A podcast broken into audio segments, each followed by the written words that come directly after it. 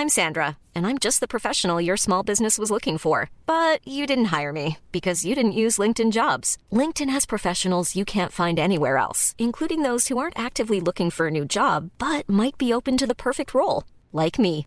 In a given month, over 70% of LinkedIn users don't visit other leading job sites. So if you're not looking on LinkedIn, you'll miss out on great candidates like Sandra. Start hiring professionals like a professional. Post your free job on linkedin.com/people today. Hey, I'm Ryan Reynolds. At Mint Mobile, we like to do the opposite of what Big Wireless does. They charge you a lot, we charge you a little. So naturally, when they announced they'd be raising their prices due to inflation, we decided to deflate our prices due to not hating you. That's right. We're cutting the price of Mint Unlimited from $30 a month to just $15 a month. Give it a try at mintmobile.com slash switch. $45 upfront for three months plus taxes and fees. Promo rate for new customers for limited time. Unlimited more than 40 gigabytes per month. Slows. Full terms at mintmobile.com.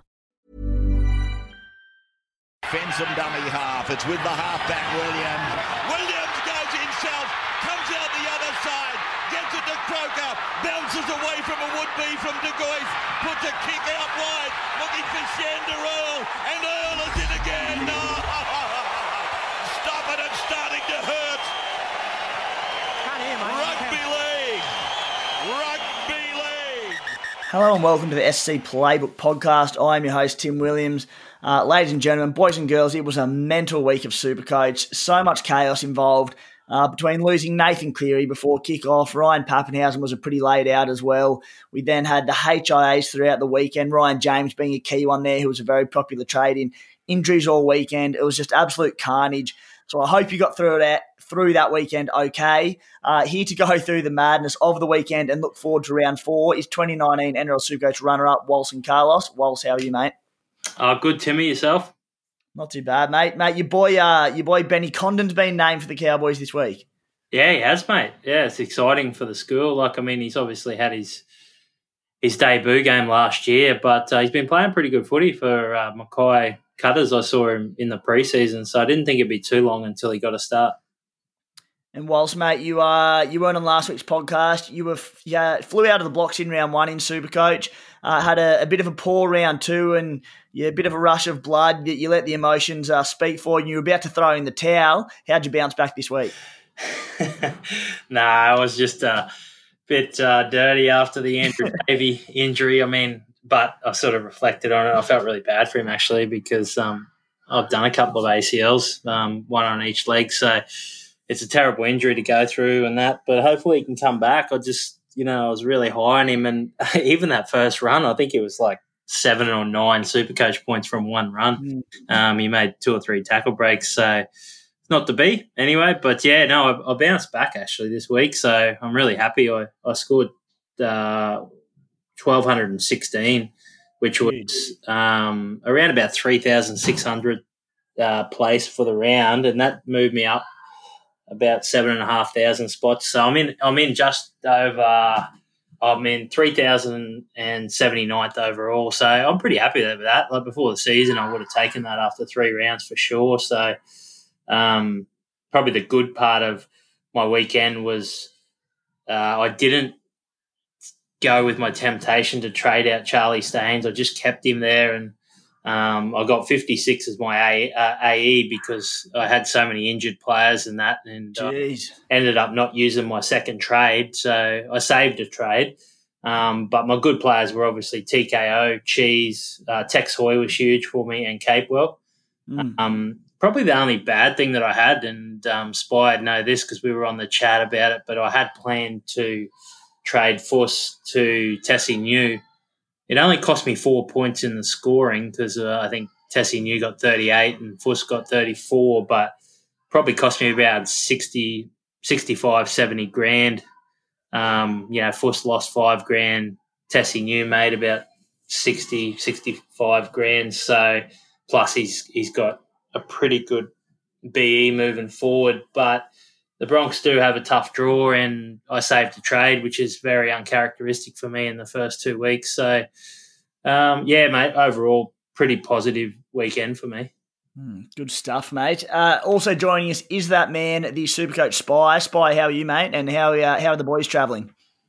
G'day, fellas. Um, the boys are in pretty good shape, actually. They managed to get through the weekend pretty unscathed, which was nice because obviously pretty chaotic. Um, even my worst players at the moment are sort of they're going okay, so it's not a bad position to be in early in the year. A few decisions to make this week, and I've actually got some options, which is nice. Uh, you find often early in the season you're chasing points or covering injuries, so it's good just to be in a spot to make a few decisions and try keep the progress going. I, I came out of the blocks in 16,000th round one uh, which actually isn't too bad. I don't mind being around that mark. Then you can build from there. I'm into 8,000th now. So if I can just keep that pushing, hopefully get around the uh, maybe the thousand by the buys and then absolutely blitz it through the buys. That'll be the plan. But we'll see what happens, boys. Yeah, nicely done, mate. And there is it's, it's not a bad position to be in. There is so so much time left, uh, particularly uh, obviously in this season, and then with the the Origin period and the buy period as well, which is so big for NRL Supercoach, as we know. Fellas, a huge start from the uh, the SC Playbook League, who we're ranked. Uh, I think we got our ten person league of our in house one with all our contributors ranked ninth out of sixteen thousand. Jared Croker, the big mover this week for us, he had something like thirteen hundred points. Was ranked about one hundred and fiftieth overall for the week. So Toots has uh, come on board for us finally and uh, and actually delivered. So um, big moves from him. He's into about thirteen hundred overall, the big fella. So look out there, um, guys oh, the Kuma Stallions, quick update into 2000 overall. I think about 2011th. 1,202 points on the weekend. Uh, a couple of good things out of the weekend. Cody Walker, 95. Hodjo, 88 for me, came good. Fergie Ferg doing good for me again. Uh, and I was actually lucky enough to, I ended up looping uh, Kurt Capewell's 95 points and took the C off Teddy uh, just with that tough matchup against the Rabbitohs, which paid off and got me an extra 20 or 30 odd points there. Uh, on today's show, we're going to jump into our standard game by game previews of each team named on Team Tuesday. Look at our punting plays from last week and drop our new ones for this week, as well as our bold predictions. Go into our trades and skippers, and then a few questions at the end. Uh, and guys, uh, just a reminder to jump into our forum uh, on the website. Really keen to get this going. It's been really good. There's been plenty of questions dropped, but not a lot of feedback from each other and giving each other advice and helping each other with their trades. Point of a forum is to get on there and help each other out if we're all dropping questions, it defeats the purpose of a forum. So get on there, drop your questions, but more importantly, give each other a hand. The contributors are going to be jumping in throughout the week and helping out as well. Guys, we also have a subscription package available $30 for our NRL package, $40 for our NRL and Big Bash if you're into that at the end of the season. Uh, the feedback has been really positive for that since we've had that going last year, and the subscription package offers uh, a little bit extra this year as well.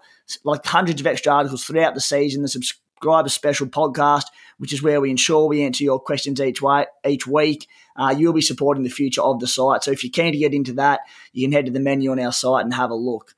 Fellas, let's get stuck into the games. And it's a very significant Supercoach game to kick off the Easter weekend of footy with the Sea Eagles taking on the Panthers at Thursday, 8.05 at Lottoland. At Manly, Morgan Boyle's been added to the bench at the expense of Toa Sipley uh, in the only side, beaten by the Dragons. Tommy Trbojevic still at least another week away. Um, boys, the big one here, and I'm glad we start with it uh, to begin the show. It is Josh Schuster who comes into this side start, or he came in uh, starting back row last week at the expense of Andrew Davey following his ACL injury. Um, blew us out of the park. He's what he's I think he's about two hundred three thousand dollars. He's only available at five eight, which is an absolute killer. He's got a break even of neg fifty or sixty or something. Um, looks like a dead obvious trade in this week um, for most people, but it's not that easy.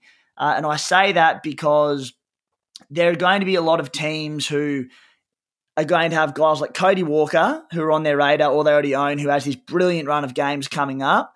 Connor Watson, who got a ton on the weekend, might be at five eight. Tex Hoy got a ton on the weekend, massive uh, negative break even there. Uh, and then even if you could switch Connor Watson into hooker via the dual position, You've got guys like Jayden Brailey there, who's going to make a stack of money and is scoring well. Josh Hodgson, who went big on the weekend. Um, it's not as easy as I think we all, all think it's going to be. Uh, a couple of quick little projections. If Josh Schuster goes on to average 45 points a game from here on out, he'll make 150k. If he averages 55 points per game, that's going to net him 220k in cash rises. Walls, um, how's your side set up for Schuster, and is he an absolute must-have? I don't think you could say he's an absolute must have, Timmy, because of the reasons that you've said. Like if you have a look at the run coming up, uh, particularly the next two games, or two or three games for um, Melbourne. Uh, I mean, you'd be pretty happy to have Munster. Although Munster's strange in the fact that he doesn't always score great against the weaker teams. He can sometimes get big scores against the harder teams. But certainly Cody Walker and the run that South Sydney about to come into. I mean, they play the Bulldogs in a day game. And I can tell you what, South Sydney, they are, it's very hard to not own Cody Walker in a day game um, when they're playing a side like the Bulldogs who are woeful.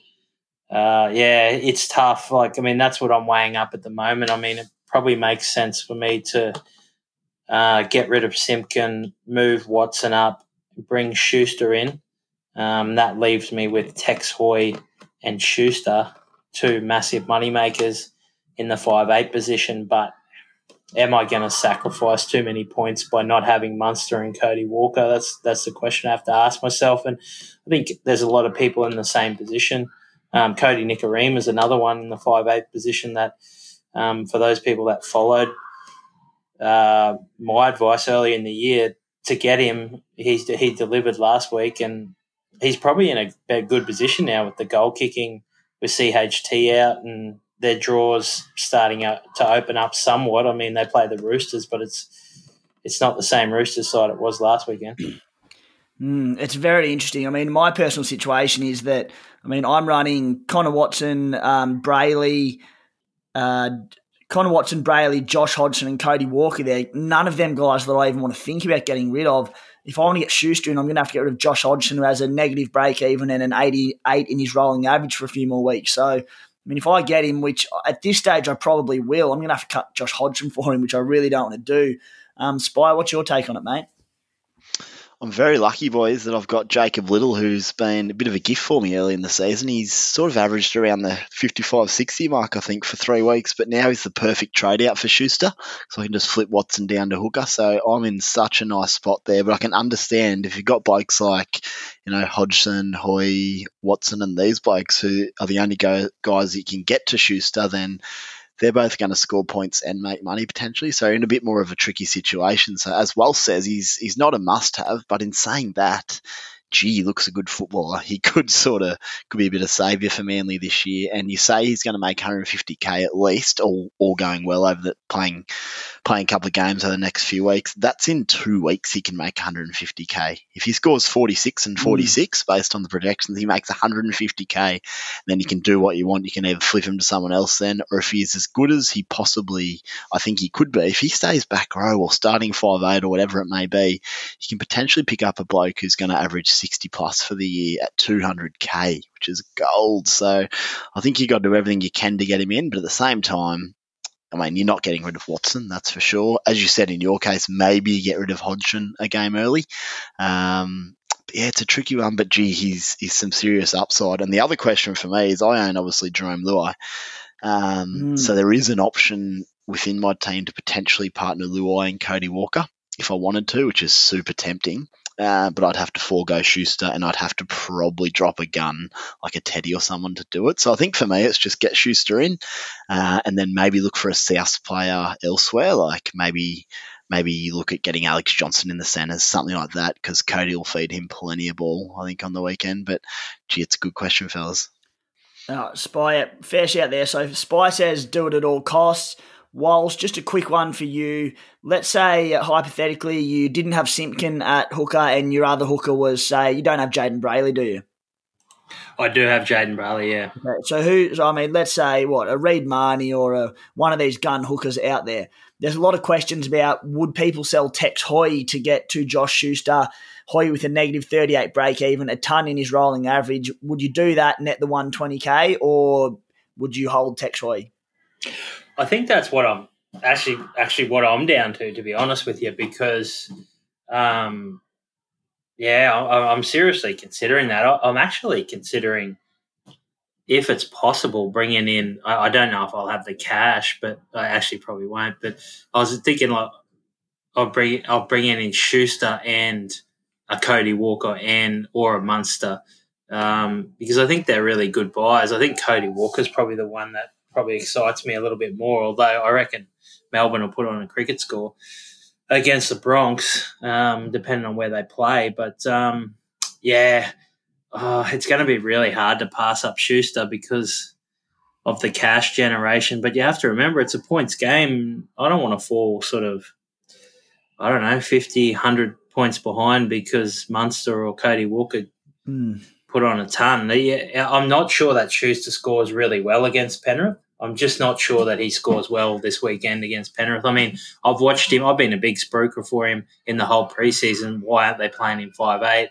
I like the fact that they're getting him some game time on the left edge and that. But Penrith have the best defense going around, so I'd be surprised, you know, if he gets. I, I think he'll get his forty, but I don't know if he'll get too much more than that. I'm not sure if he's a play. Yeah. Uh, anyway, plenty to think about there because it, it, it is such a tough one. Um, Spy, anything to add there?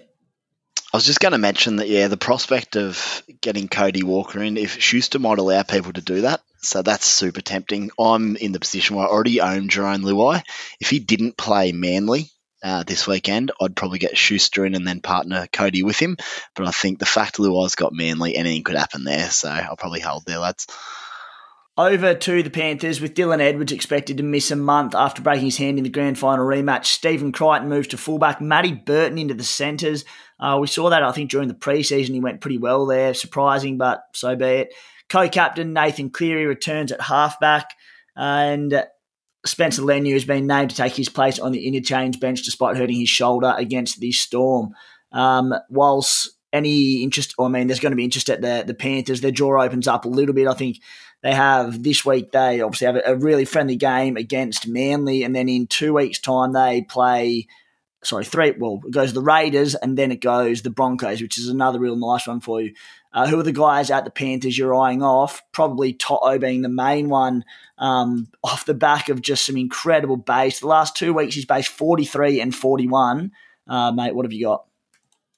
Yeah, well, To'o's the main one, like you said, but I'm also considering Crichton because if mm. he's going to play fullback, I remember that's where I loved him um, coming off the bench playing fullback uh, when he used to do that. I think it was last year, at the start of last year. Uh, maybe it was the year before, I'm not sure. But uh, I think you've got to toss up Crichton um, and just see because he's a bit of a ball hog. So he's going to get a lot of ball and um, if he can execute some of the passes, you'd imagine he's going to get some try assists uh, there as well. The, the interesting thing about To'o, I had a real deep dive into it today because I was seriously considering bringing him in, but um, I feel like Manly's been absolutely hosed down their left side defence. So that might be good for Charlie Staines owners.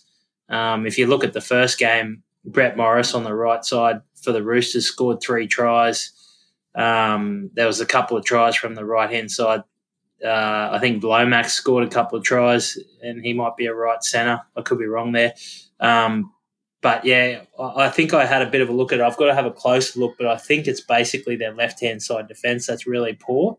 So even though Penrith are really left dominant, um, if they're game planning, they might just target that right. Who knows? I guess. Yeah, there's uh yeah so so many options there. I know Paul Momirovski's caught a few eyes there, especially with a, a bit more job security now. Uh, we spoke about Jerome Luai a little bit. Nathan Cleary would be a great captaincy option in that one. Kurt Capewell, as expected, uh, played 80 minutes. I didn't necessarily expect 80 minutes against the Storm, but in a big game, expect him to play bigger game time. I think going forward, we'll see Capewell play fewer minutes in blowout wins with uh, the amount of depth they have in their pack uh, in the big games and the tighter games. I can see him playing the full eighty. Spy mate, what have you got for us at the at the Panthers? Probably not a heap to add, boys. We know they're all options. Uh, you look at that back line, you could nearly have any of them in your in your side. Um, they're just so bloody good. One thing I would say, and it would be very, very bold, uh, given he's a winger, but To'o could actually be a knockout captain this week. If he, he's already basing around 50 with his work, he could easily score two or three against Manly. He only needs one to get 80 odds, so something to consider if you're feeling brave, but obviously Cleary as well. Should kick a heap of goals. But yeah, I just like everyone at Penrith and Capewell repaid the faith last week for the late trial, which was good. Um, and I think he's yeah, he's obviously a hold for the time being while we watch how the minutes play out there. Yeah, I'm. Uh, I'm seriously considering bringing in Brian To'o this week. I've, I've got to work out whether I want to strengthen my front row or my centres. Uh, but To'o would probably be at the expense of Charlie Staines in my back line, who, I mean, even more so now hearing what Walls had to say about that edge uh, of Manly. But I'm, I'm pretty happy to play Staines this week. Surely he bags a try this week uh, against this Manly outfit. But To'o, break even of 74. I mean, it's certainly not going to hurt you waiting another week or two um, price wise. Um, yeah, anything to add there, Wells? Um, no interest in Crichton, boys. Definitely is. Yeah, I'd uh, I'd love to have him, but I mean, I prefer To'o. Um, I like him. I just think for an extra 60k, you can get To'o, who is more tried and tested. His base is going to be bigger. Um, yeah, I'm, I'm definitely To'o for me, but I mean, Crichton, massive pod play. In saying that, To'o's pretty lowly owned as well, so I think he he's a pod play as well. Yeah, um, certainly don't mind him, Wells. Fair enough. Moving on to the doggies and bunnies, Friday, 4.05 p.m. at Stadium, Australia. Uh, at the Dogs, Jeremy Marshall King's out six to eight weeks. Sione Katoa moves into hooker. Nick Meaney shifts to fullback. Corey Allen to the wing. Lockie Lewis gets a recall at five eight. He was really, really good in the, the reserve grade game last week against the Raiders. Jake Averillo has been dropped. Josh Jackson is out for a week due to a crusher tackle. Uh, Renouf Tony comes in to start there. Uh, changes all over the shop. Fellas, I'm going to skip past the doggies because I don't think we're going to have too much to add there. I know Spy was a little bit keen on Nick Cotric last week, but uh, as a bit of a watch anyway, and he didn't quite deliver in that game. Corey Waddell playing 80 minutes on the edge, uh, about 370k, worth a little bit of a look, but again, I mean, the way they played last week, that job security is questionable at best. So I'd be avoiding pretty well all of the dogs at this stage of the season. Uh, a team that is extremely relevant is the South Sydney Rabbitohs. No changes to their 17 following the win over the Roosters last weekend. Um, whilst, mate, uh, we know that the, the Bunnies are coming into a run, a really friendly Supercoach run. So, obviously, the Dogs this week, the Broncos next week, the Tigers, then the Titans. Hence why everyone's getting so excited about guys like Latrell Mitchell, Cody Walker, Damien Cooks, um, Cam Murray, myself, obviously being the number one fanboy. Uh, who are the guys there that uh, that pique your interest? I'm not overly interested in the forwards. I mean, I'll sort of keep going to keep my powder dry on Jai Arrow. Um, I'm not. Uh, I've, I've not been overly interested in Cook or Murray all year. So and and the soft run doesn't really change my opinion. They might jag a try, but more than likely Bennett will mess around with the minutes as well. Um, Nichols is playing pretty good footy, so he's been pushing for more minutes. Um, the the ones that really interest me uh, are Cody Walker, um, Latrell Mitchell to a lesser degree because I'm going to stick with Teddy and I'm going to more than likely stick with Pappy because he's got a soft run as well. So it's really just Cody Walker and Alex Johnson that I'm considering now. I probably dodged a bullet last week because I thought with that extra trade that I had, which I missed, um, I thought about bringing in Alex Johnson early, and he had like he had one of those games, which he will have, which is like if he doesn't score, he's quite capable of going single figures or under twenty. Um, so I'm not sure what he ended up with, but I think it was pretty low. And but he's also capable of scoring four, three or four tries in a game like this, and and so is Cody Walker. I wouldn't be surprised to see him score a few tries as well. Yeah, that's it, mate. And I'm with you. Alex Johnson and Campbell Graham both are so interesting with this run coming up. Um, AJ has a break even of 84, which he could easily eclipse this week. Um, Campbell Graham, who was a guy we looked at quite closely coming into the season, has scores of 37, 33, and 36, but he's basing 35 per game in this Bunny side. His only attacking stat he's got so far was a try contribution. Um, and we spoke about it in the preseason. I spoke about it quite in depth, but – just the fact that he shifted from the left to the right side at the Bunnies, I think he's so killer to his Supercoach scoring and that whole right edge. Um, I just think you want to be on that left edge outside Cody Walker. Um, Latrell Mitchell's quite strong on both sides, but particularly strong on the left, um, which I just think it opens up AJ a bit more. And whilst a bloke that you were keen on all last year was Dane Gagai, who's been scoring really well this season, and and he's a massive pot in my opinion, purely because he's on that left edge. Spy, who do you like at the Bunnies? Who don't I like, boys? Yeah. For the next few weeks. Like that, um, if we start at the back line, the blokes I'm mostly scared not to own are Cody Walker. Um, I could still find a way to get him in, but with Jerome there, as I said, I've, i can probably target other areas. Uh, at this stage, I think I'm going to get Alex Johnson in my centres uh, and go early on Tesi Niu, uh, who plays Melbourne and a few other tough games coming up. If I get Alex Johnson in, he, as we said, plays the Bulldogs, Broncos, and the Tigers before his run gets a bit tougher. So I might just play him for three weeks. Hope he can score six or seven tries, which he could well do.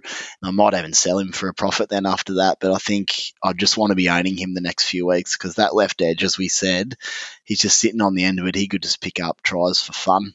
Uh, Latrell it's a really interesting watch the next few weeks. Is he going to go to Supercoach superstardom? Uh, it could be those games where he just kicks back and has a rest. He's kind of that kind of player. If they're cruising, does he want to go the kill switch and really get into him? Was he just going to cruise?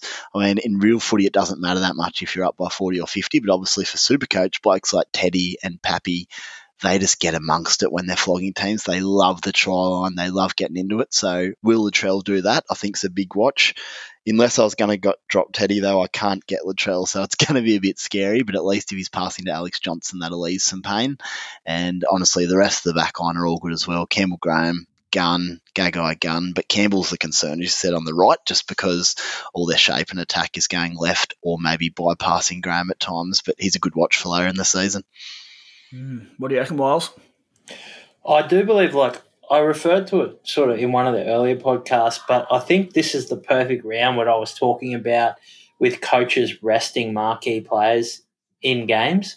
So I think that's something you need to be really aware of and have a look at the benches because Benji Marshall's you know looming on that bench, and if there's one thing that puts me off a little bit, um, well, obviously Latrell, but I'm not really focused on him. But even to a lesser extent, Cody Walker, like it makes sense to me that if they put, you know, like, I don't know, 20, 24 or 30 on the dogs in the first half, that he's probably, it's a little bit like those basketball games in the NBA. He's probably not going to play much of the second half. So oh, he could still be on 100 at um, points at half time, but it'd be pretty demoralising if you had him on 100 and then Oof. Bennett didn't play him for the whole second half. So I, I'm just saying, I mean, it's hard to see it, but that this is the type of thing that could happen this year with the golf in the best teams and the worst teams, and you're seeing it this weekend with the first three games. Mm, yeah, very, very interesting thing to consider. And yeah, as um, with these, what look like could be big blowout score lines, it's one, a massive one to monitor uh, and particularly monitor this weekend and then to keep an eye on going forward. Just quickly before we move on, uh, a note I found interesting. Uh, Latrell based 30 points in round one, and we were all sort of like, how good is this? He's getting in there, getting involved. Um, we've always known what he's been uh, capable of in attack, but sort of his work ethic has never quite been there. Uh, in round two, we had 13 points in base, which was back to Latrell of old and then 23 in base last weekend. Uh, again, it, it's about quality, not quantity with Latrell. But when it comes to Supercoach, it can be a little bit about the reverse a lot of the time. Um, just worth monitoring. But again, with the run they have coming up, I wouldn't be too concerned about that one. Moving on to the Storm versus Broncos, Friday, 8.05 p.m. at AAMI Park in Melbourne. Uh, it is at this stage. There's all sorts of things going on with uh, the COVID in Brisbane now, and I mean Brisbane are down in Sydney now. It could potentially be a double header in Sydney. Anyway, keep an eye out for that. Um, at the Storm. Ryan Papenhuyzen's back in that side at fullback. Nicho Hynes is out of the 17 entirely. Um, that is the major news at the Storm. We still no Harry Grant, no Dale Finucane either. Um, in what looks a yeah again a pretty one-sided matchup. Whilst uh, any sort of Storm guys ticking your box? Uh, no, not really, Timmy. Um, I've got Pappy. I'm happy with Pappy. I'm seriously considering Munster, but leaning more towards Cody Walker. Um, so yeah, that's about where it sits with me. I know there's different blokes that have got Welch and whatnot, but in terms of what's relevant to me, I mean, I guess I'm stuck with um, the cheese at the moment, but he came through with a try last week, and again, it, it scares me a little bit. Like, how much time is he going to get if there's a bit of a blowout? Hopefully, he Jag some attacking points before they because it's a perfect game to give say Tyson Smoothy half a game, yeah, um, and run the bench. So this is really really dangerous if you've got Brandon Smith. Um, for that reason, I might try and trade him out because he's just biding time there for me at the moment. But then um, then again, he could he could jag two tries. I mean, the Broncos' middle defense is woeful, or, or a try assist. So um, that's probably the the dilemma for me this weekend. Yep. Um, uh, Spy, probably the, the, two questions I've got for you here is uh, number one, I believe you're a Christian Welch owner. What are you doing with him? And uh, would you, will you consider skipping Ryan Papenhuyzen? yeah, Pappy's my skipper at the moment. Uh, I just think goal kicking against the Broncos at home is great. Uh, if you're not going to go someone from Penrith or the Bunnies, uh, gee, it's a good weekend for captains. Good, should be good variety, and I'm really looking forward to that. On Christian Welch, he's had a couple of um, sort of tougher teams to play against in the Bunnies, who look up, look up, sorry, lock up the offload well. Then he played in the absolute monsoon round two, and then last week he was only okay last week without being great. So I'm just going to give him another week or two just to see see how he fares against these lesser sides, see if he can get the offload back working. Uh, but if not, it'll be time to move him on uh, sooner rather than later. Not that he's hurting me too bad, but obviously we want, we want that preferred upside. But he's going okay at the moment at the Broncos. Payne Haas and Matty Lodge are two massive boosts to the Broncos uh, in the pack there. Tevita Pangai Jr., a super coach weapon this season and a popular trade in this week, moves to the bench alongside Tommy Flegler. Um, you know, obviously that, that's big news there. And, you know, despite being pretty awful at playing rugby league, the Broncos have somehow over the past 18 months managed to remain super coach relevant just about that whole time. Um, whilst I suppose the big question there is uh, how do you see minutes playing out in this pack? So um, Jordan Riki is obviously in most serious Supercoach sides at the moment. You know, does he play 80? Uh, what are you expecting from Payne Haas on return? And the big one, TPJ um, off the bench. What do you make of all this?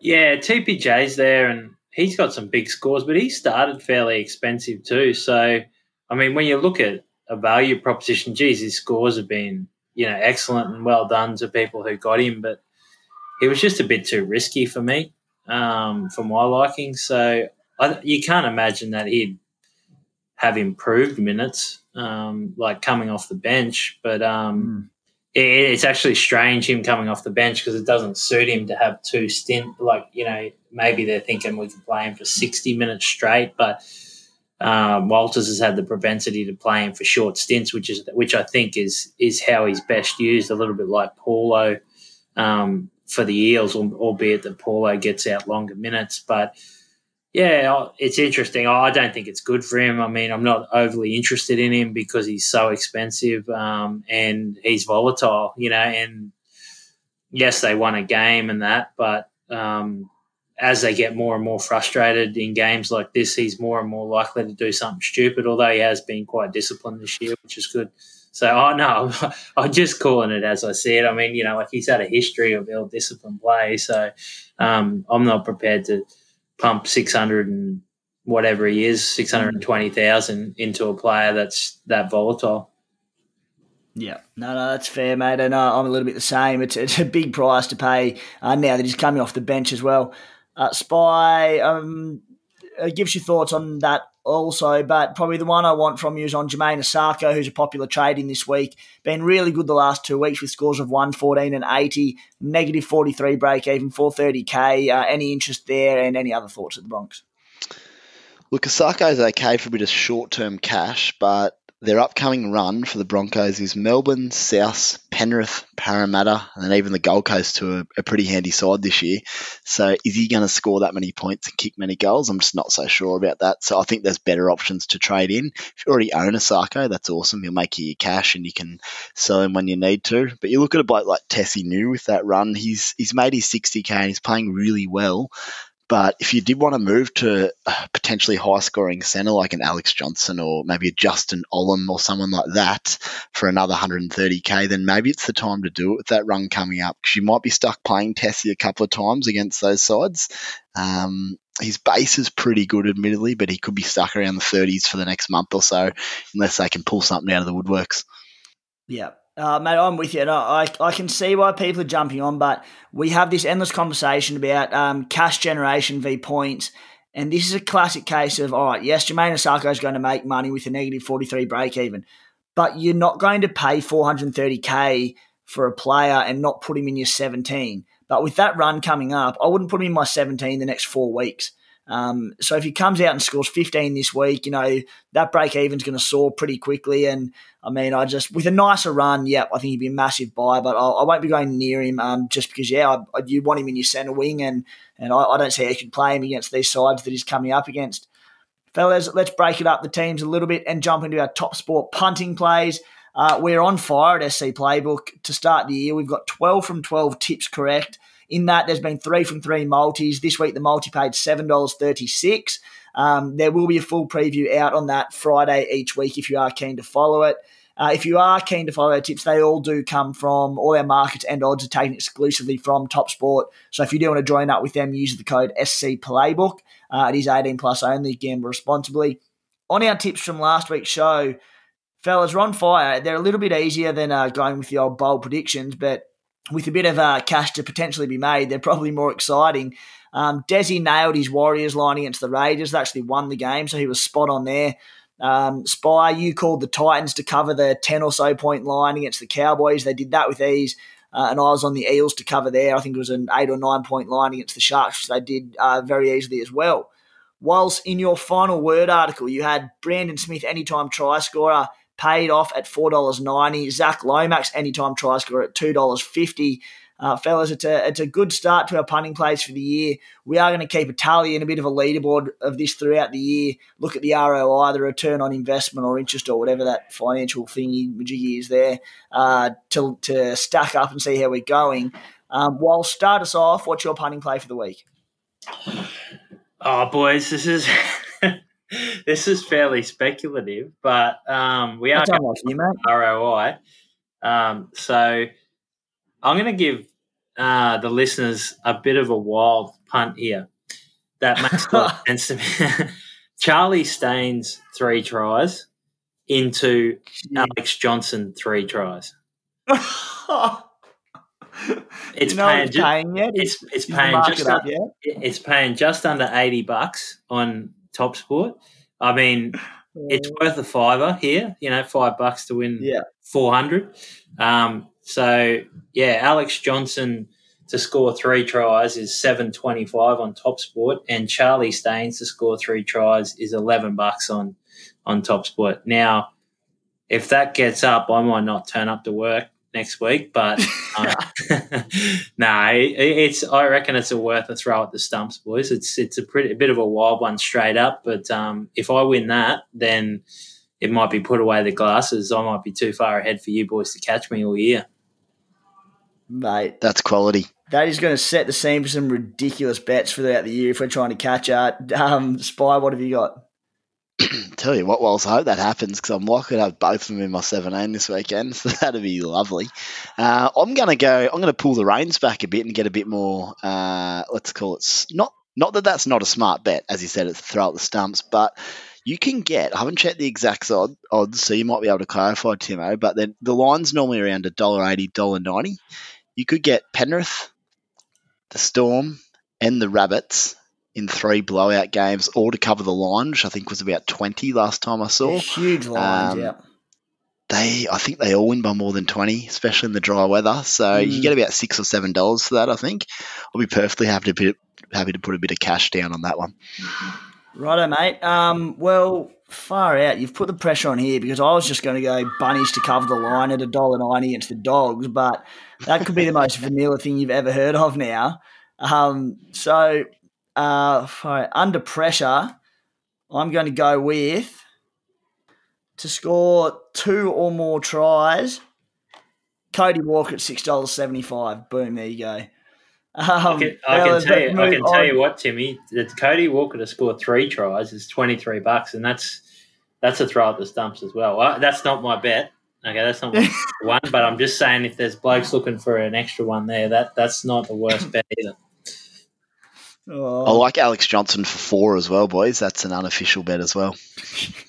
Jeez, there's going to be some damage done in this segment. Uh. Good lord. All right, um, let's move on, fellas, to um, let's get through this game really quickly because there's very little Supercoach interest. Sharks v Cowboys, 5.30 on Saturday at Sunshine Coast Stadium.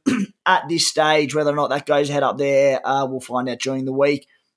Heaps going on at the Sharks. Wade Graham Will Kennedy both named to play despite concussions last week. Sione Katoa's out. Mawene Hiroti comes in.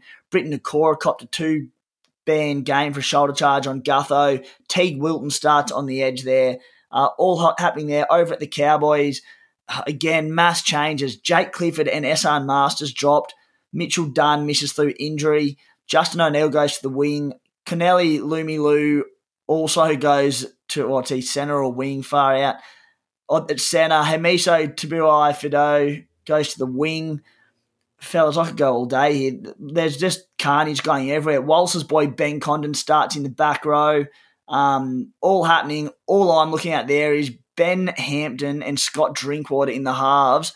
Um, you know, I'm not red hot on uh, the Sharkies this year, but gee, they should be winning this game easy because that not much of a side from the Cowboys going forward. Spy, not too much to talk about here, mate. Uh, anything that you're looking out for? The only one there is Valentine's been named at fullback, which we've spoken about all preseason. If he can nail down that role with goal kicking, um, he could be one to really watch. So I think it's it's good to see how they go this weekend and see if they end up shaking up again next week. Um, the other one would just be Walsh's boy, uh, Benny Condon, is it, uh, in the back row there. See how he goes and hopefully he can nail down a spot, mate. Fair play to you. Uh, Titans v Raiders, Saturday, 7.35pm at Cbus Super Stadium on the Gold Coast. Uh, again, we'll have a watch and see if that game ends up being played there. Uh, fingers crossed that uh, all is well up in Queensland over the next couple of days and, and they get themselves sorted with a bit of luck for everyone's sake up on the Goldie end in Queensland in general, Brisbane. Uh, at the Titans, they're 1 to 17 as per last week, with the late changes of Tyrone Peachey starting at lock and Tino Fa'asuamaleaui moving to prop. Uh, they were pretty relevant Supercoach changes as well. Whilst uh, any interest at the Titans, and my big question for you is I've got two questions for you actually. Is David Fifita a must have, and is Big Tino a hold or a sell? Uh, I don't think David Fifita is a must have, but I'm saying that as a non David Fifita owner. I mean, if I owned him, I'd be ecstatic with the way he started the season. Um, I'm not overly high on the Titans. I think they've been been good against uh, some pretty ordinary sides. Um, obviously, they got beaten by the Warriors in round one. But um, yeah, in terms of Tino, oh, I'm tossing up selling him. I I'm sort of I mean I mean it's not massive regret because he's basically given me what I paid for, but I just can't see him being overly super coach relevant. He's sort of a mid range player. Um, yes, he will get a try from time to time, but um, just the way he runs doesn't strike me as a bloke, and he doesn't have an offload in his game at the moment. Doesn't strike me as a bloke that uh, um, is going to be a super coach gun. I, I'm, I'm pretty interested in Tyrone Peachey though. Matt, well, Peachey is an interesting one this weekend, and um, I'm keen to get your thoughts on him because he, he's a massive watch for me. I mean, he's had glimpses of super coach relevance uh, throughout his career, but never really been great. I mean, he hasn't averaged above 48 in the past five seasons. Mate, his PPM of 1.41 is phenomenal this year in three games. Minutes have been 49, 44, and 43. That was 43 last weekend despite starting the game. Um, would you jump on this week, mate, or, or with a break even of 18? Do you need to have a look at that? Because, like, what sort of minutes do you want him to play to be buying him?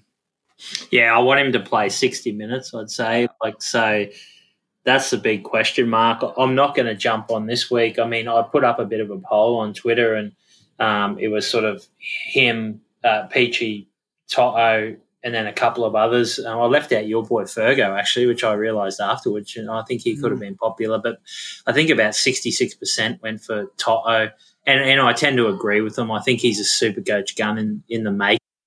He just needs to get clean ball, but um, obviously you get that cheaper price for Tyrone Peachey, but uh, I'm not prepared to go there yet. But I'm keeping a close eye on him. Mm. Spy Titans.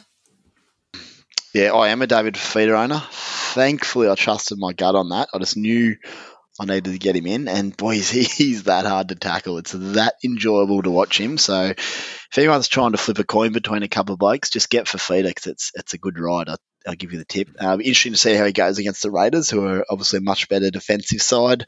I think the Titans will progressively get better as the year goes on, but they do have some combinations to sort out still at this stage. Uh, one thing I liked as a Fifita owner is the fact they're actively trying to get him ball. He does sit on that left edge, but they do they know how good he is, so they do try to get him the ball. I think he had 11 first half runs on the weekend, so that was brilliant to see. And in that time, he I think he had nine maybe nine tackle busts by half time. It was crazy. Uh, I agree with Peach. I think it's a bit of a hype hype buy at the moment. Until his minutes go up, I certainly wouldn't want to be spending that cash on him. Uh, but certainly someone to watch if his minutes do go up. And I agree with Walson Tino. He's sort of he's playing some nice NRL. He's setting a good platform for them, but he sort of he doesn't offload much. He doesn't actually bust many tackles either. He looks like he should bust more. They tend to grass him a little bit. Um, so he might be a nice little luxury upgrade in the coming weeks if you can afford to do it, pending how injuries and the like go. And finally, my other boy, Brian Kelly, on the extended bench sitting there. So he might be back this weekend or next. And yeah, it'd be nice to own him potentially after that three week Alex Johnston run. Uh, yeah, we'll see hmm. how he looks when he returns. Uh, at the Raiders, Dunamis Lui and Hudson Young return to the pack. Joe Tapine is out. We're not sure for how long at this stage, I don't believe, but it looks like it could be a, a few weeks at very least. Um, I'll cut to the chase here, fellas, because there's not too much going on at the Raiders. Massive blow for owners of Ryan James, particularly new owners. Uh, last week, he came on after about five minutes when Tapine went down. Looked like he, as a result of that, and Tommy Starling being on the bench, he would have been playing 50 plus minutes.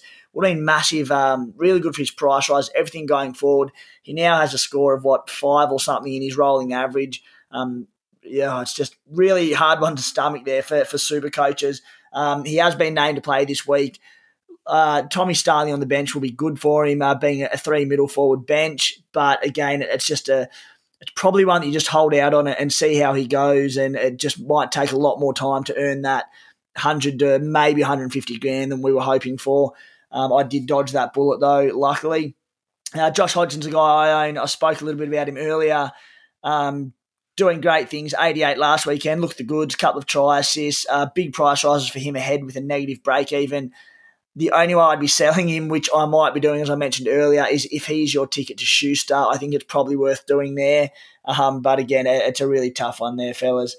Uh, moving on to the Knights and Dragons, Sunday, 4 o'clock at McDonald Jones Stadium. At the Knights, and Best is out, a huge late withdrawal for them. He's out for, I think, four to six weeks or so.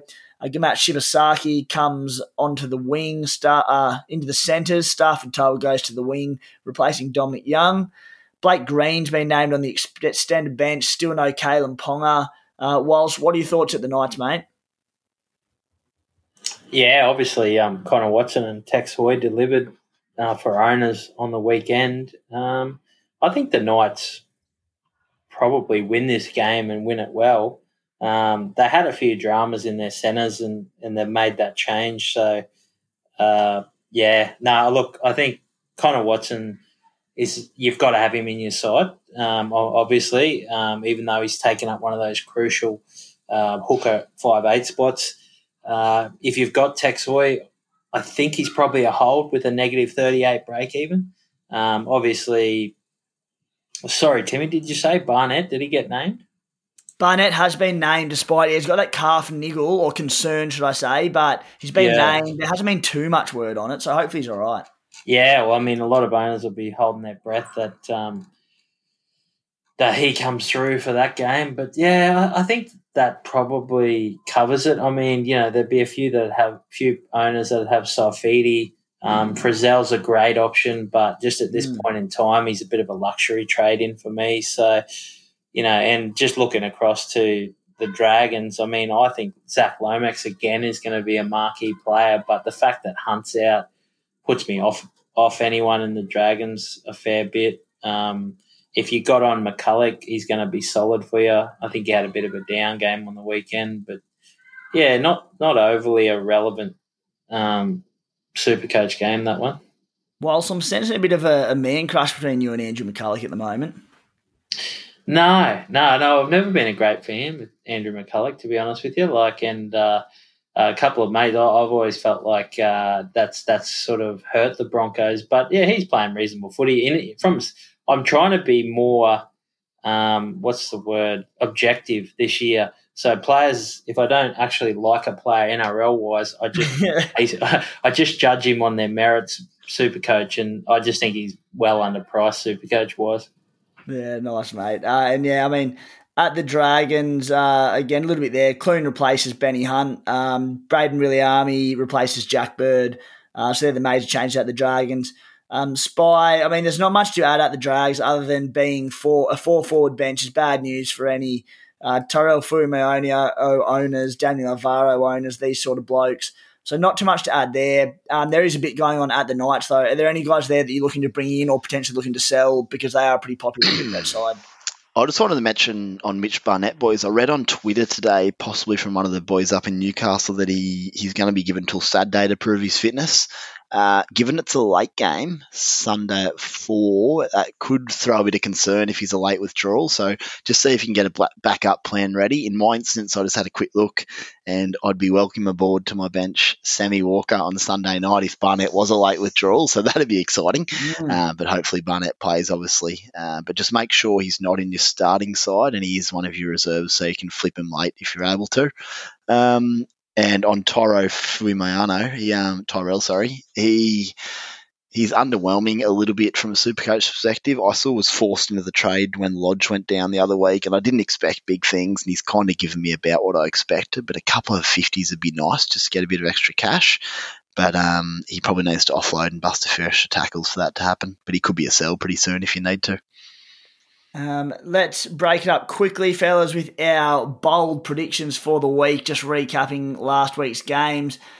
Desi, I'm really glad Desi failed this one, and oh, it's a shame he's not on here to give it to him. But Des, who has like the boldest of bold predictions you'll ever see, uh, I think he, uh, I think he once predicted Blake Ayshford to get 350 plus one week, which was a fail. But mate, the lunacy, lunacy that that bloke comes out with.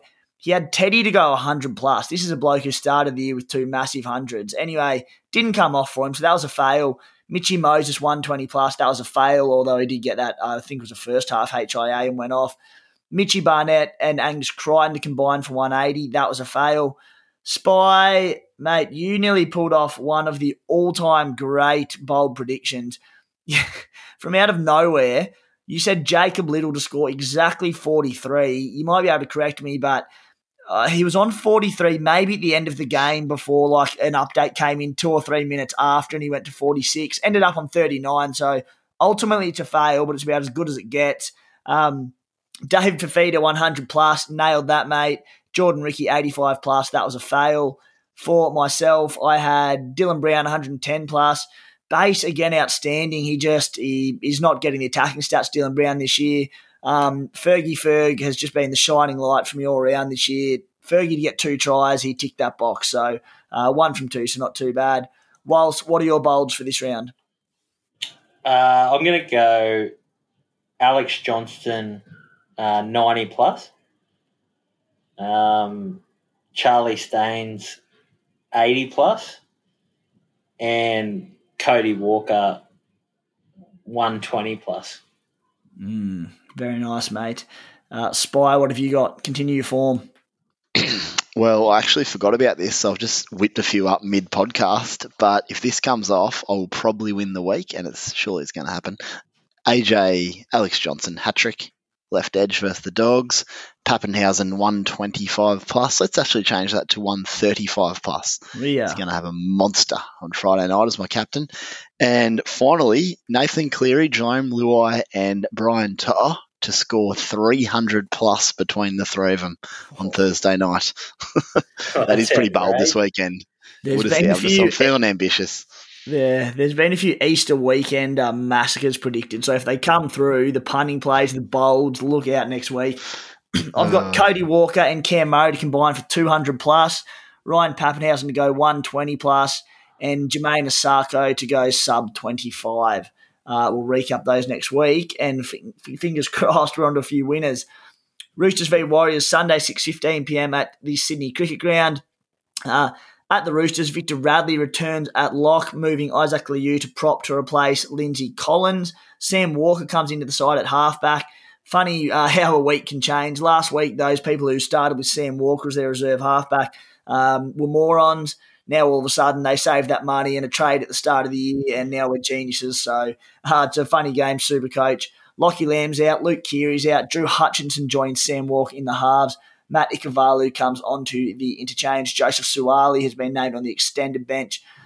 Fellas, I mean, we speak about the Roosters a fair bit. Not too much has changed as a majority. The one massive thing that has changed being their halves.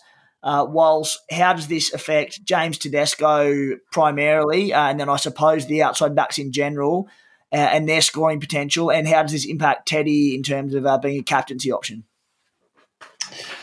Yeah, I don't know. I guess that's a big question, Timmy. But um, it doesn't put me off Teddy too much because he tends to step up when other players are out. But I guess it's got to have a negative effect on the ball that he's fed. I don't think attacking wise there'll be an issue um, for Sam Walker. I think he's, you know, and what I've seen of Hutchinson, he's quite capable as well. But I think a lot of the, the attack will come from Sam Walker. He, he's a budding superstar. I just worry about him physically in defence and the traffic that's going to be run at him. You know, like if he if he's defending on that right hand side against Eliesa Katoa running at him all game, and then you know maybe even they throw Ben Murdoch Masila on that side and run him at him just all game. It's it's really tough for a kid that age, and he's not overly physically developed. Uh, he like he is going to be a future star of the game. I'm certain of that. But um, yeah, in terms of Teddy, I mean,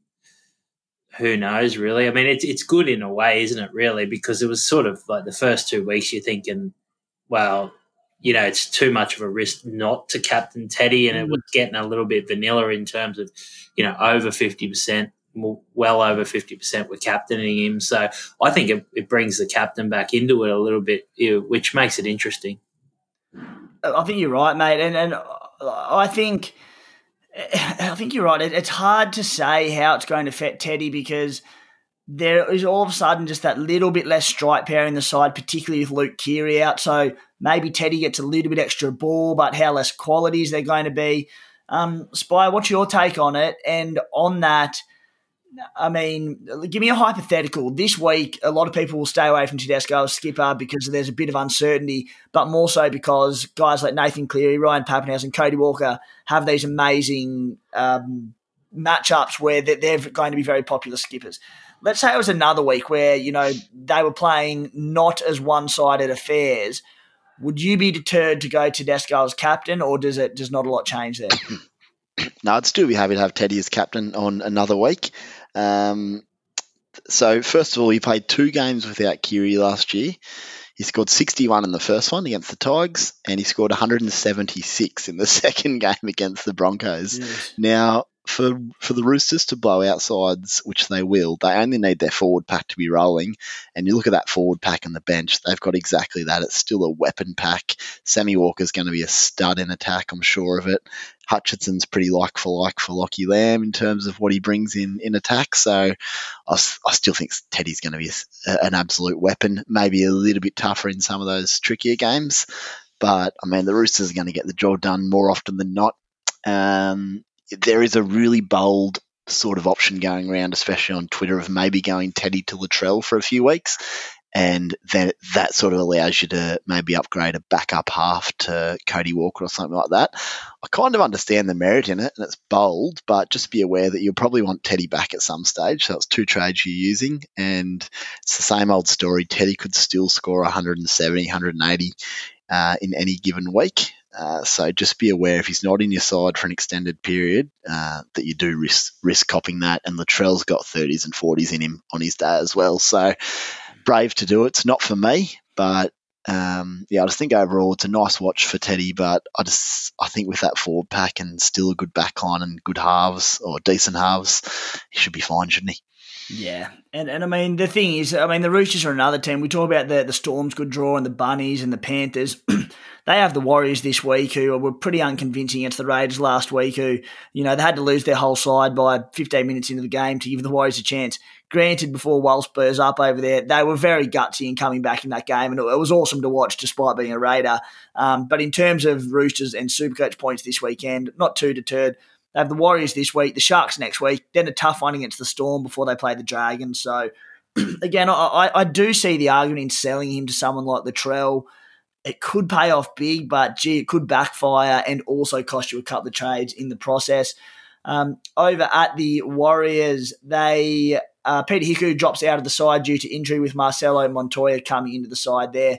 Um, we're running out of time a little bit here, so I'll jump just straight to our Kiwi man himself, not actually a Kiwi, but our Warriors supporter, Walson Carlos. Um, whilst, what's your take there uh, on Supercoach relevance? Oh yeah, there's a few boys that are Supercoach relevant. I'm, I'm glad Kodi Nikorima uh, delivered for those blokes that um, that have him in their team. Um, I know a, a, few of the boys that I'm mates with did. Um, so that's great. Uh, I think he can kick on. I really do. I really think he can kick on. Um, Sean O'Sullivan's interesting, uh, uh, but obviously not overly that relevant because most people are going to have Dan Walker. But yeah, definitely, definitely worth having a look at. Um, Addin Fonua-Blake again, but he's very highly priced. Um, yeah, I, I, think I think they're the main relevant ones. I don't think anyone's going to have um, the kahunas to bring in someone like an RTS that like you said, it was a bit of a one-off game. I don't know if I described it as gutsy, but I was just impressed by the fact that they could put on that many points. I was a bit worried about their attacking prowess after the first couple of weeks. So um, even though they're against a massively depleted side, I just think it augurs well for the, the Warriors, and I think they're a chance against the Roosters this weekend, a big chance. Mm, yeah, it's, it's, a, it's such a fascinating game to watch this one. I'm really excited for it um, now that just the halves being out just levels it up so much. Um, the Warriors will be buoyed with a bit of confidence following that comeback. Uh, and Tohu Harris just continues to knock out massive base in big minutes uh, and wouldn't look out of place in any side at all. Moving on to the last game of the round on Easter Monday, Tigers v Eels at Stadium Australia, 4 p.m. At the Tigers, they are unchanged following their first win of the season last week. Uh, it says uh, on the NRL's uh, team news here, NRL.com, it says Shawn Blore is still at least two weeks away from returning to action.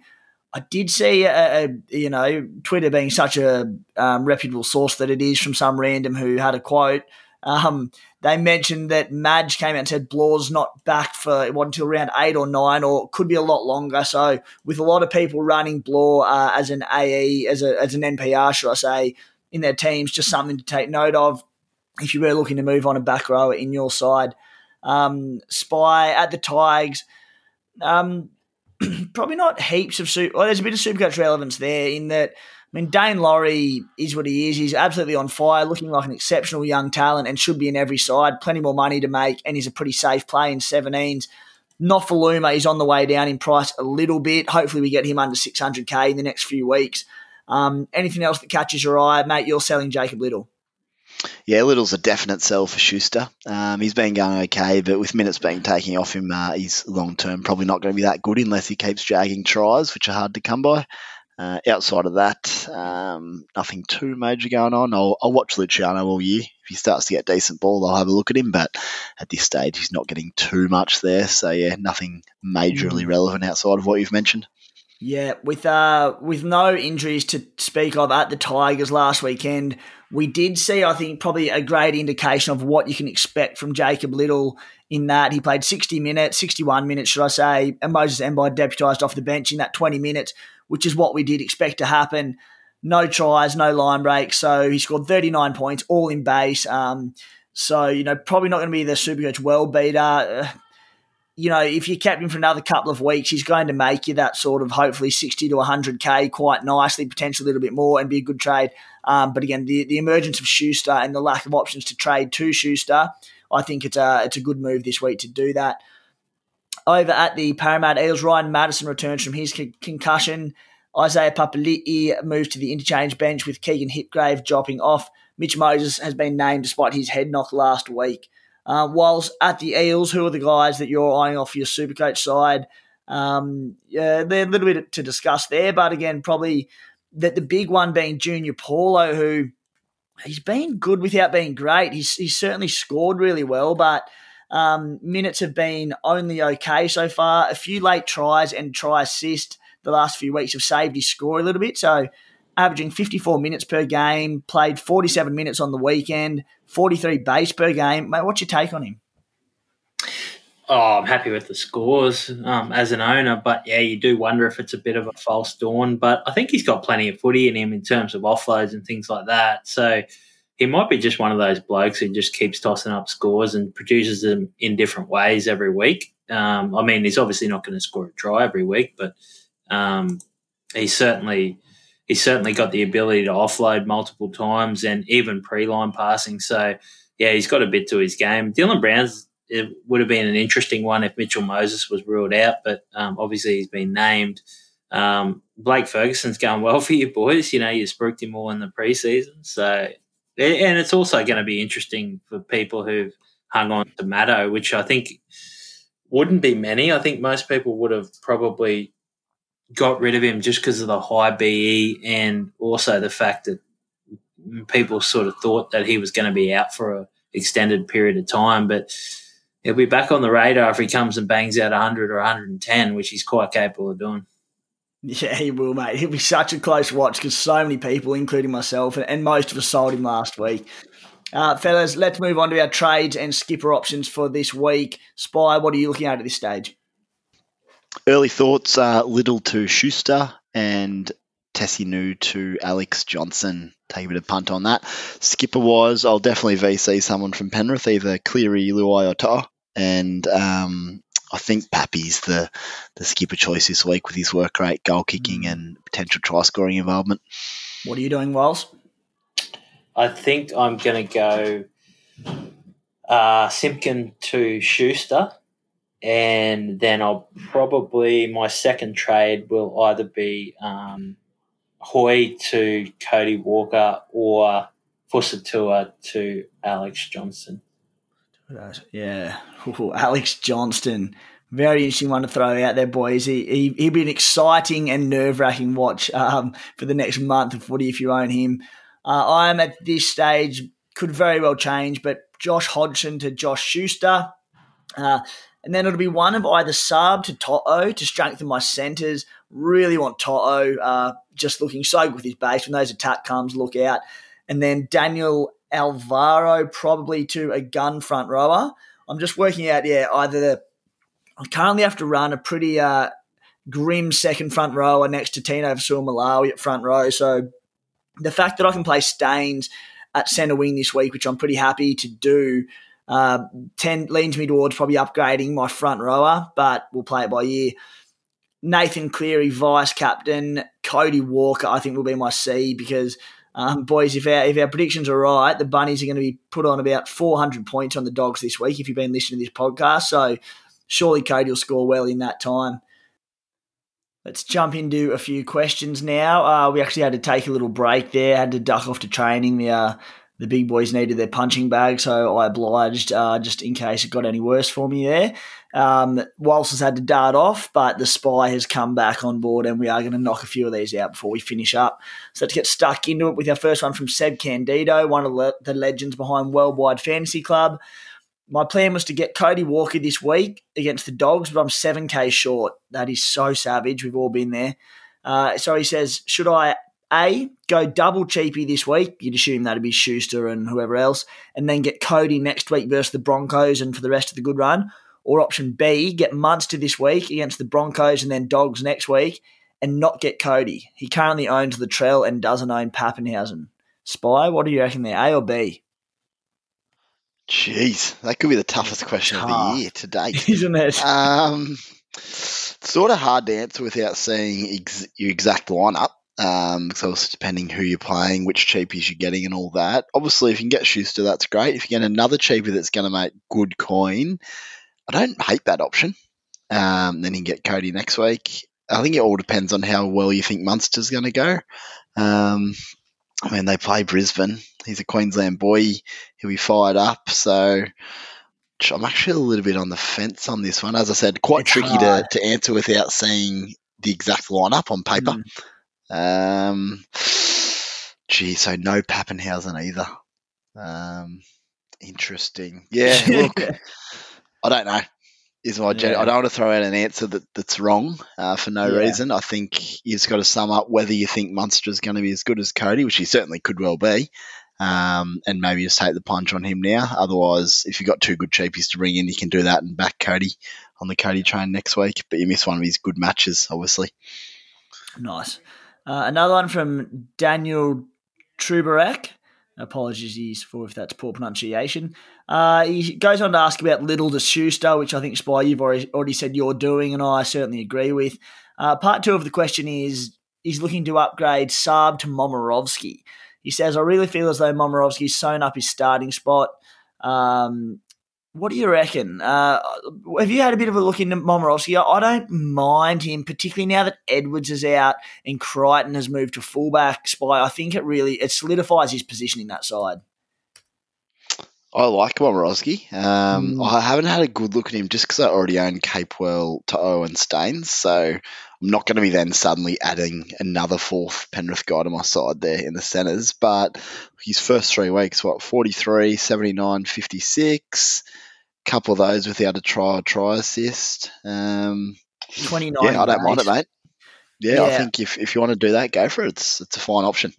I don't mind it either. Really solid pod. Um, the only thing I would say is I, I just think Stephen Crichton sort of 40, 50k more. Um, playing at fullback, I just think there's so much more upside in Crichton. I know he hasn't set the world a lot yet, but even Crichton at centre's been basing 30 in the first, first three rounds, hasn't scored a try yet. I'd be inclined to go Crichton, or if I could fork out the extra 100 for Toto, I'd do that. But yeah, I'd probably go Crichton over him. Question three I'll just, from. I'll just um, got to butt in mm. there for a sec. Yeah. Justin Olam's only 13 grand more as well, playing on the yeah. left edge of Melbourne, which is their favoured side. They have a really nice run coming up the next two weeks, so I really don't mind him either. But look, don't let us sway sway from Momirovski. He could go really well. He's in that range, um, depending what money you have as well. Hmm. Question from the Scout Super Coach: uh, Is Welch a sell? He says to to potentially Paulo or Murray for some hopeful, hopefully for some attacking stats over the next few weeks. I I would do it. Um, you can obviously swing in a back row there if you're mentioning Murray. So I know Spy, you mentioned that you'll be holding on to Welch in the meantime, just because he's not an urgent trade by any means. So yeah, I think if you can go to an upside guy like Murray, or if you don't have David Fifita, him, I don't mind Paulo either. Um, I'd do it. Would you do that, Spy, or, or you're pretty happy to hold on to Welch? yeah, I'd be happy to do that. Um, I did have a little look at trading Welch this week, but I've got other more upside things I can do elsewhere. Um, if you can get a back rower in though, which I can't, that make that opens up a world of possibilities. So I certainly don't mind that. Um, the Melbourne have they've started to hit the edges a lot, especially last weekend, which cost Welch a lot of those middle runs. Um, but as I mentioned earlier, Welch also hasn't had a real opportunity to offload much yet, and he can do three or four a game at times. So he might score easy 65 70s. Uh, but in saying that, if the offload doesn't come out this week, then questions will have to be asked, and I'll probably be moving him on. But I don't mind the trade to a, a good upside player if, if you want to do that. Mm. Yeah, it's been a tough one, Welch, because the signs are good, but as you said, it's all in the offload for him. It's exactly what you said at the start of the season. It was the back end of last year was offloading plenty, and, and that was the appeal of him with obviously increased minutes this year, and the offload just hasn't been there. So I mean, it's generally it's a game plan. You offload or you don't. In saying that, round two was in the wet. They had a tough game on the weekend against Penrith, so maybe it will come out. We'll we'll have to wait and see. Uh, question from Mrs. Schneebly. Do you guys think Tupouniua will lose value with Keary out, considering flipping him to Cam Murray or Jai Arrow for the Bunnies run? What are your thoughts? Um, I don't mind it. Um, I'd give Tupouniua another week. Uh, break even of 27, um, basing 45 uh, problem is that his attack is really good. We know that, but he's got one of the poorer bases for, for big minute back rowers. He did base 50 this week and 48 last week, which is really encouraging for him um, and really encouraging for owners. Um, there's nothing to say he can't cross the line again this week, so I'd definitely be holding this week, particularly Jai Arrow and uh, Cam Murray. Their break evens aren't exactly high, so they're not going to be making a mountain of money. Um, Arrow's on the bench again, so I wouldn't be going to him just yet. I think I'd be holding for sure this week. If Tupouniua struggles this week without Keary, you can look to go up to um, up to Cam Murray next week for, for the continued good run, and it'd be a better value play as well. How will it affect him with Keary out? I mean, correct me if I'm wrong, Spy, but I know Keary has set up Tupouniua already and he's playing both sides of the ruck, but he's predominantly a left side of the field player. Tupouniua has been playing on the right edge. Um, so, look, I don't think it's going to impact him tremendously. Um, but again, there's just it remains to be seen, and it remains to be seen how good uh, the young halves are going to be for that side in, in Hutchison and Walker. So we'll have to wait and see. Spy, I don't know if you've had much of a look at him, but um, a bit of a sneaky pod at the Warriors from Big Rog. Thoughts on Adam Pompey? Yeah, Adam Pompey. I have had a little look at him. He's a big fella for a young kid. Um, he's done a little bit of goal kicking as well. Um, let's have a real quick look at him now. So he's 360k, break even of minus five, which is obviously brilliant. He scored mm. a pair of 60s with a try in each game. So he likes a run and a tackle. I don't mind him. Um, yeah. Got the Roosters, Manly, and Saints coming up, then Melbourne, but there's a couple of decent games in there. Um, so he's 360k. Yeah, like he's he's he's exactly that. He's a pod. If you want to take a crack, you know you'll make money off him, and you can always sell him on if you need to. If you want to take the pun on him. Mm. Yeah, just the only thing is, uh, again, I, I know uh, this probably doesn't relate as much to to more rookie players and guys with only a handful of games under the belt, but it's so important not to overlook pedigree in players. Um, I, I, can't believe it. Every year, people get excited about guys who have one good game early in the season. This year, it was David Mead, who had a good base in round one, and then he's come back to earth already. Um, people bought him. Round two, everyone wanted Hymel Hunt because he had one good game and one good bit of base, and then he's he's flopped on either side of that. Um, this isn't to say Pompey can't be good, but he did play 13 games last year for an average of 41 points. Um, has they just been two outliers so far? He's had plenty of attacking stats, base of 32 solid. Maybe it is, maybe it isn't, but just don't look past pedigree and history in Supercoach because it is it is very important. Uh, spy one from Nigel Plum's shoulder. Because I'm an absolute moron, I didn't bring in Brailey last week and opted to bring in Keary instead. Should I jump on Brailey this week or bring in Cook instead? Love his draw and not phased by his love Cook's draw and not phased by his two poor scores because they came against the Storm and Roosters. What do you reckon? Shoulder, what are you doing, mate? Brailey last week for sure. um, you'll bounce back though. Keary obviously had upside and it didn't work out there, which is unfortunate. Um, Look, much like the last question on Pompey, I don't like to talk people out of sort of pod plays or plays against the grain. So if you think if you think it's the option, by all means go for someone like Pompey or go for Cook over. Um, sorry, who was it was Brailey this week, wasn't it? Yeah. Personally, I'm Brailey for sure. He's cheaper. He'll make way more cash. He's playing really good footy. Uh, he's tackling heaps. He's looking to run and pass short of the line uh, for try assists. So I'm a Brailey man, but obviously with the the runner games, South have if if Cookie decides to run and they get some quick go forward through the middle, then you know he could be anything, couldn't he? So I don't want to talk you out of it, but Brailey would be my answer if I'm picking.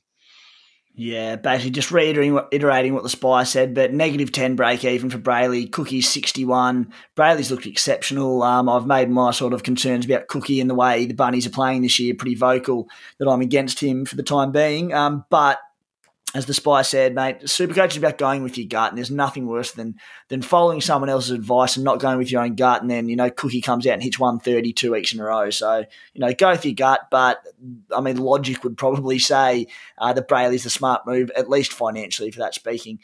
Uh, and we'll wrap it up with a, a, good question from Ben Grayson, who asks, David Fifita or Brian To'o? Like most, my centre wing is average, but is it now or never on D Fifita? And I think there's another layer to that question, Spy. Uh, look, it depends on how um, how everyone's sides are set up, where where how strong they are in the CT dub. Are they weaker? Are they're stronger there? But let's say we're all still carrying a couple of cheapies at centre wing, which most of us will be. Are you looking to strengthen up and, and get a gun forward in, or are you looking to strengthen your centre wing at the moment? It's an interesting one. So my my centre's already quite strong, which is nice. But I guess the question comes down: Do you want a decent forward who you already have, along with? Sorry, do you want David Fifita and a centre that might get you twenty, which could sort of net you maybe hundred points for the week or ninety points, or do you want Brian To'o and assumably he's got a reasonable forward in there who might score fifty odd? Maybe Jordan Riki or someone. Yeah, Riki or someone. I could honestly see To'o going 80, 100, 120 this week.